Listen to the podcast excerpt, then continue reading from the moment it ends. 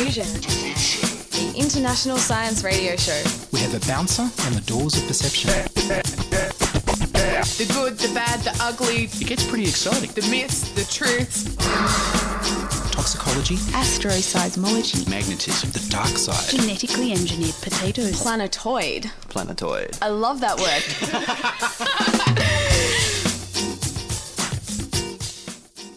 Hello and welcome to Diffusion. Sit back and relax while we inject weird and wonderful science directly into your genes. I'm Ian Wolfe. On this edition, we have Nady Braidy talking about NAD plus and Ciguatera fish poisoning. But first up, here's the news.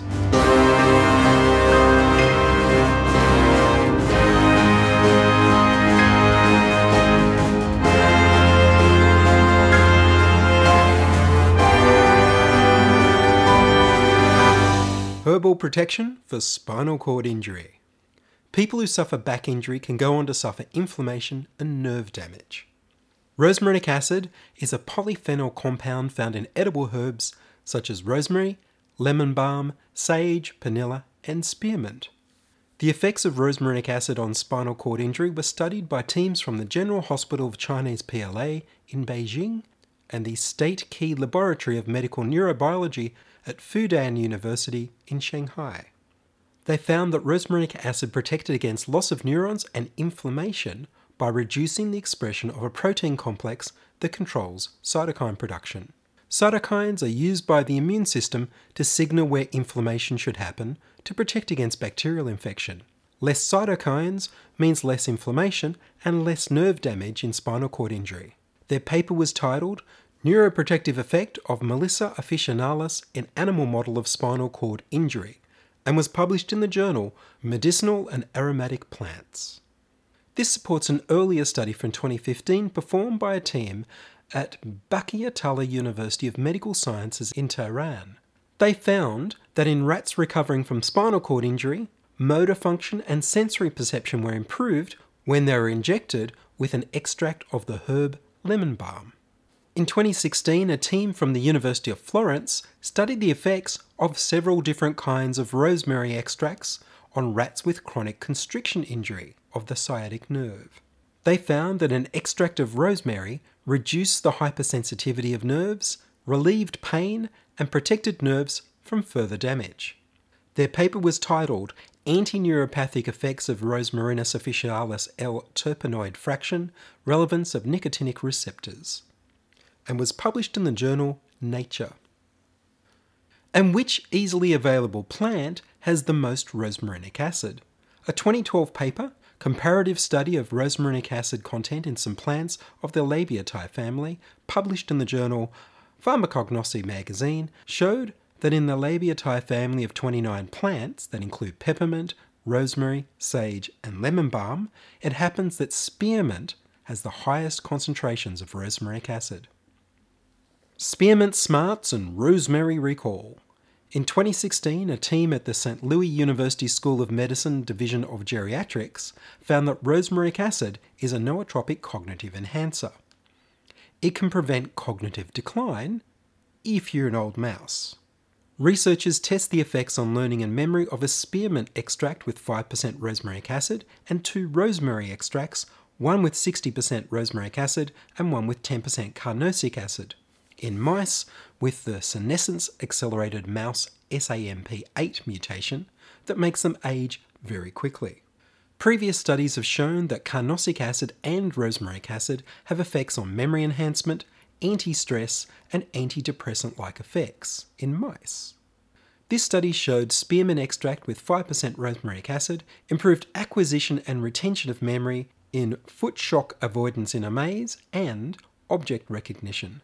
The rosemary extract containing 60% rosmarinic acid improved memory acquisition and retention in foot shock avoidance in a maze, object recognition, and lever press tests. Rosemary extract with 10% carnosic acid improved memory retention, foot shock avoidance in a maze, and lever press tests. The researchers observed a reduction in oxidative stress markers in specific areas of the mouse brain indicating that these extracts had effects at the cellular level in the brain. oxidative stress has been correlated with age related cognitive decline. The researchers conclude that rosmarinic acid and carnosic acid can delay or prevent age related cognitive decline. All the extracts were obtained from the nutraceutical company Kemin Foods. Kemin co sponsored the study with the Veteran Affairs Medical Centre in St. Louis. The paper was titled Effect of Botanical Extracts Containing Carnosic Acid or Rosmarinic Acid on Learning and Memory in SAMP 8 Mice and was published in the journal Physiology and Behaviour. So, for protection from spinal cord injury, chronic constrictive injury, and age related cognitive decline, rosmarinic acid and carnosic acid are your friends.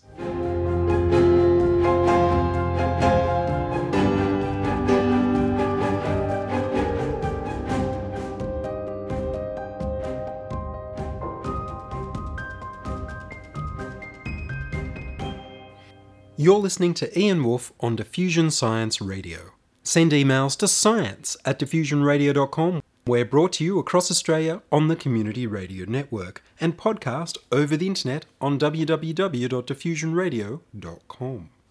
Ciguatera fish poisoning is an illness caused by eating seafood contaminated with ciguatoxins.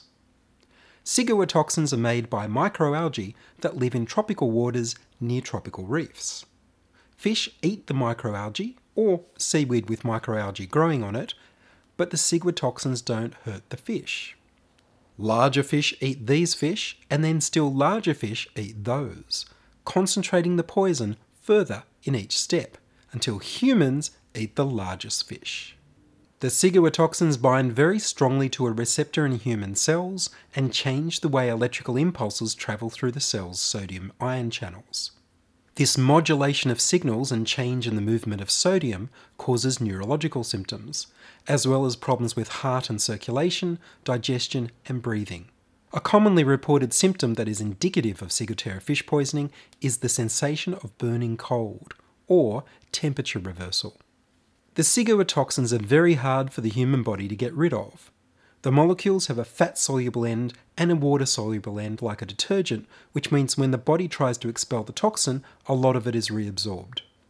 Even worse, once it gets inside cells and locks into the sodium ion channel receptor, it stays there, causing chronic Ciguatera fish poisoning. The only treatment available is for people who suffer the illness to avoid eating seafood, meat from animals fed seafood, nuts, and alcohol, because they're known from case histories to be associated with relapses or worsening of symptoms. Otherwise, doctors can only treat the symptoms. In 2012, a patent was published by IRD, the French National Research Institute for Sustainable Development, titled Use of Rosmarinic Acid and the Derivatives Thereof to Treat Ciguatera. The patent detailed research into a traditional remedy from French Polynesia of making a tea from the leaves of the octopus bush, Heliotropium foertherianum. The team based in the Louis Malardé Institute in Tahiti has identified rosmarinic acid as the most active ingredient in the tea. In the patent, they explain in detail how the traditional medicine is made from the yellowing leaves of the small tree. In late 2013, the team, in collaboration with researchers at the University of New South Wales, published a paper titled Neuroprotective Effects of Rosmarinic Acid on Ciguatoxin in Primary Human Neurons. They performed cell assays showing how the ciguatoxin was dislodged from the sodium channel receptor in human cells in the lab. The lead author of the paper was Nady Braidy from the Centre for Healthy Brain Aging at the University of New South Wales. In 2014, I visited Nady Braidy and interviewed him at length. He explained the effects of ciguatoxins in the human body and the new research into rat models of treating Ciguatera fish poisoning with synthetic rosmarinic acid at the Louis Malardé Institute in Tahiti. Three years later, I found my way back to Nady to get an update on the Ciguatera research. I began by asking him where the research was at. Yeah, we had cell culture work, which is basically human brain cells were being exposed to Ciguatera toxin, and we also were collaborating with a group in Tahiti who had done some of the mice work. And so, when they poison the mice, how are they sure that they've got Ciguatera given that there's not a blood test? Yeah, because what they're using is a, a fish that have been collected in regions where there is high levels of Ciguatera. So it, those fish have been, the carcasses, the bones have been grinded up, and then there is like a, a mass spectrometry test to look at, to actually identify ciguatera. However, there is no standard blood test that for for people to get to get ciguatera uh, detected. Which leads to the next question. Once they've given them rosmarinic acid, how can they tell that they're cured? Okay, basically they're looking at uh, uh, functional effects. For example, ciguatera can introduce several, several pathological processes. One is inflammation. So the addition of rosmarinic acid reduces the uh, cytokines that are released. So meaning the rosmarinic acid is actually acting as anti-inflammatory. Also, things like oxidative stress markers are actually reduced with rosmarinic acid, showing that rosmarinic acid can act as antioxidant as well. Also, uh, uh, can also cause some sort of neuropathies involving activation of the sodium-gated uh, voltage channels. So, rosmarinic acid has been shown in other studies to, to interact with these channels, which can be another another way of, of, of neuroprotection by rosmarinic acid. So, are you still in contact with the Tahiti group? Do have they got a plan for when they'll do human trials? Uh, I'm unaware of any trials in the, uh, at the moment. However, uh, I think there is a patent on the rosmarinic acid, and that's uh, still in process to, for, for development of, of uh, nutraceutical for, for, for people that can be used for people that have, have been exposed to ciguatera, or and also as a, as a as a supplement. So there are rosmarinic supplements on various herbal uh, health food shops online based on rosemary, sage, perilla, herbs like that. Would they contain enough bioavailable rosmarinic acid to help someone that's been exposed to the ciguatoxin? My suggestion first is to identify where these uh, supplements have come from, because taking t- too much is not always great, and there could be other things that are there inside the supplement which you don't want. So my best uh, best uh, uh, uh, solution is actually to identify where the who the supplier is, and speak to them, contact them, and to make sure that, that what you're buying is certified. So while they're waiting for the human trials and the eventual marketing of the drugs, would something like rosemary tea be effective? I know someone's trying that. Okay. The rosemary, of course, has contains high levels of nutritionist. For example, it contains it's uh, shown to be uh, antioxidant, anti-inflammatory. So it may be of some significance. However, it can't be relied upon as a, as a ther- as a therapeutic cure. M- more more to manage some of the symptoms. And I was reading that chronic fatigue syndrome, which there's a whole flurry of papers come in the last six months, there were some researchers a long time ago that thought there might have been an epitope of ciguatoxin that was causing a lot of the symptoms, that you know, stomach bacteria or something. Right, that's right. Uh, chronic fatigue syndrome has many causes. Some of it's uh, genetic. However, what it was being saying is that there are some factor which is actually leading to a reduced energy in, in these in these people. So there was a lot of uh, direction pointing out to a microbe-related cause. Some saying that it's related to the herpes zoster, it's inbuilt due to weak immune system of the body. Some saying it's related to the influenza virus or to other other bacteria. So it could be one thing because chronic fatigue syndrome hits people suddenly. Sometimes you're unaware of it; it just happens. And all in all, it leads to a decline in NAD levels, which explains why there's too much fatigue. It's similar to uh, in cancer in cancer therapy where people get cachexia or muscle wasting. It's due to NAD depletion, which actually is not necessarily due to the cancer itself, but actually due to the chemotherapy, because most of the chemotherapy targets NAD pathway, but doesn't discriminate between the cancer cell and the normal cell. It just reduces the energy of everything. That sounds dangerous for older people. That's right. That's right. That's why this uh, NAD is a very big thing, particularly in the US. In the USA, like right now, it's uh, there's uh, clinics everywhere for uh, IV NAD, where they give you intravenous injections of a certain amount of uh, NAD, and then there's a follow-up uh, treatment where they, it's a nasal a nasal spray. Would rosmarinic acid contribute to the NAD cycle at all? Yes, but indirectly. The way rosmarinic acid can actually increase NAD is only as an antioxidant, so it's by, by chelating and getting rid of the, all the free radicals, it's allowing higher levels of NAD to be available. So it's not going to increase the production of NAD directly by like several-fold, no, but it will, it will sort of it'll like glutathione and try to restore the homeostasis. And I was looking through our conversation from three years ago, And if I understood correctly, you were saying that the way that the ciguatoxin binds into the receptors in the cells actually leads to NAD depletion. And if I took, say, NMN or other things, it wouldn't. It would block the supplements from helping. Okay, in this in this case, no. Actually, I think you've got it wrong. If you, if you so what Ciguatera does is uh, eventually leads to NAD depletion through apoptosis and cell death, uh, to uh, increase oxidative stress. So it's going to be oxidative stress uh, NAD depletion. So by taking by increasing NAD levels, theoretically you should overcome this.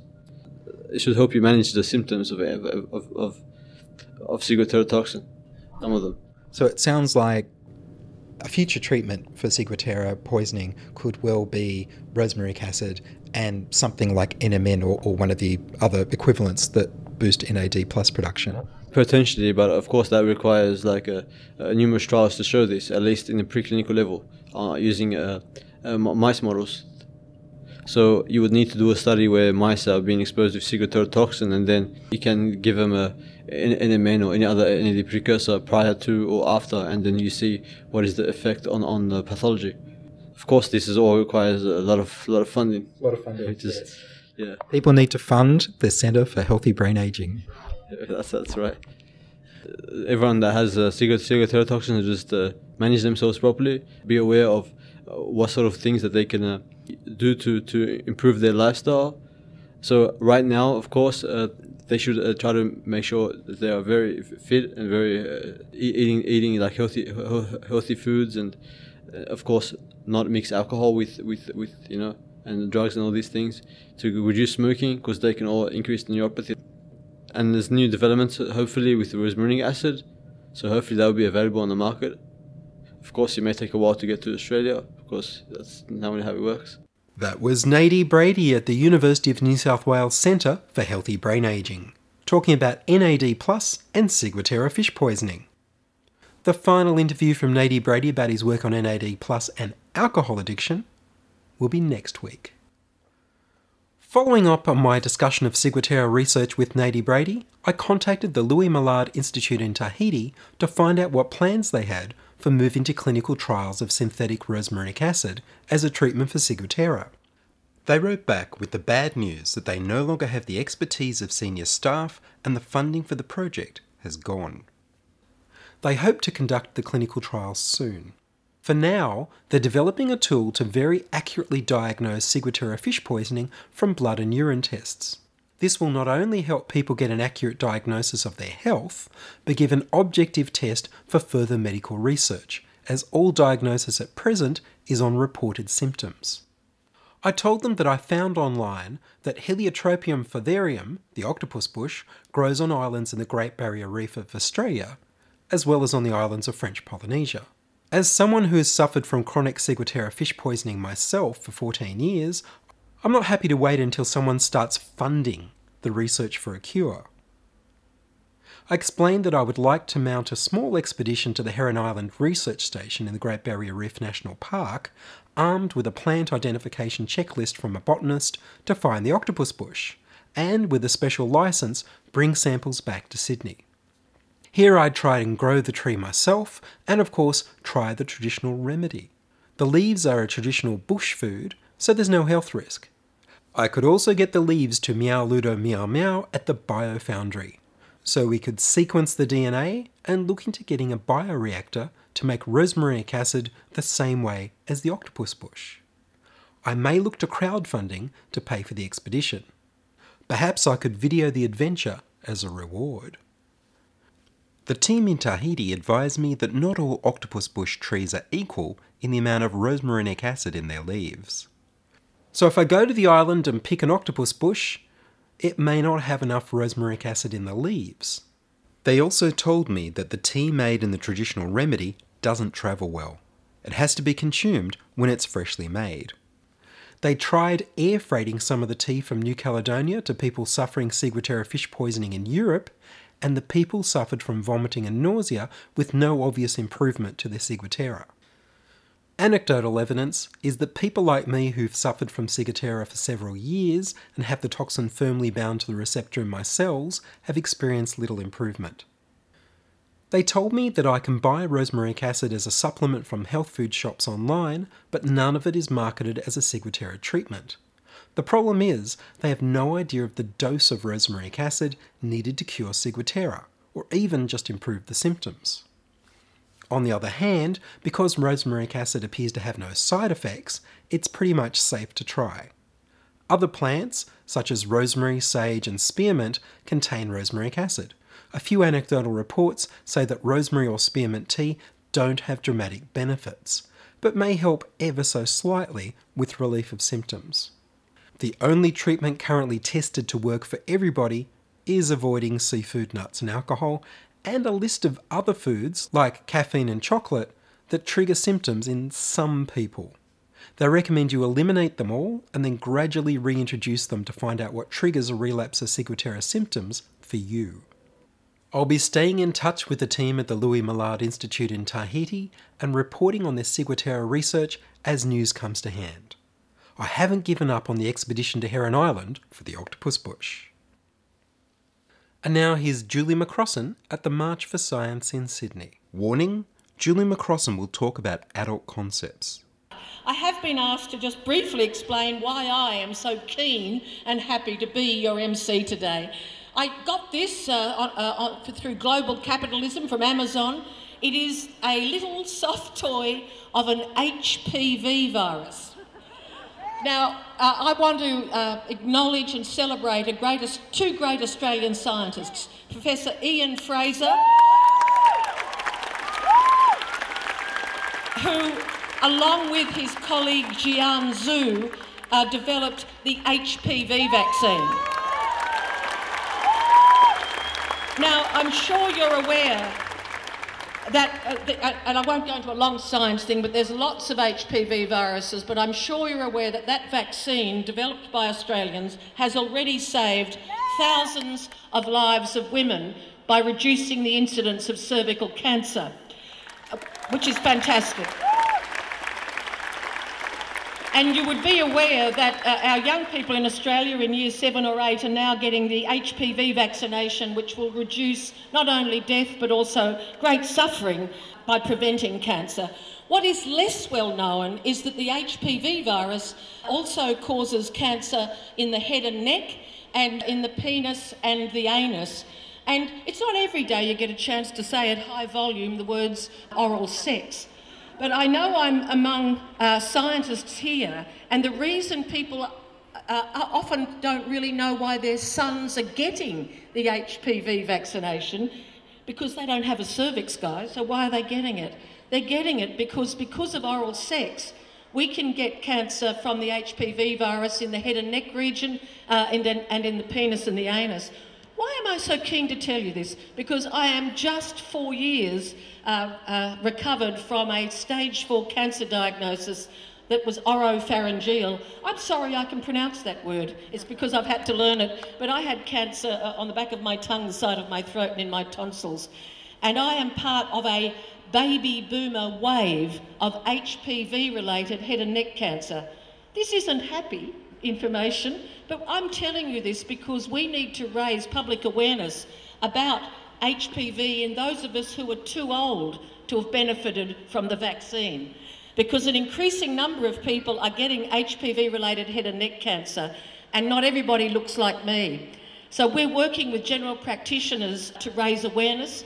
And I want to also acknowledge the Australian people working in radiation science because I can speak and I can swallow. And many, many people who've had oropharyngeal, head and neck cancer don't have those capacities anymore because they need surgery that removes those capacities. Should I get recurrence, I will welcome that surgery. But at the moment, I'm lucky not to be disfigured and I'm still able to speak. So I hope you accept that in the spirit it was for. And I checked with my oncologist this morning, and if you want to go know more, of course, go to the Cancer Council. There is a new website called Beyond Five. Many cancer centres across Australia have created a website Beyond Five because if you live beyond five years, you actually have a lot of problems, which I won't bore you with now.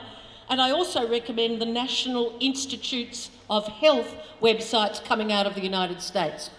And that's all from us this week on Diffusion. A big thank you to Yevgeny for becoming my latest patron, along with Stormy, who's been a Diffusion patron on Patreon since June 2016. You can support the show at patreon.com slash diffusionradio.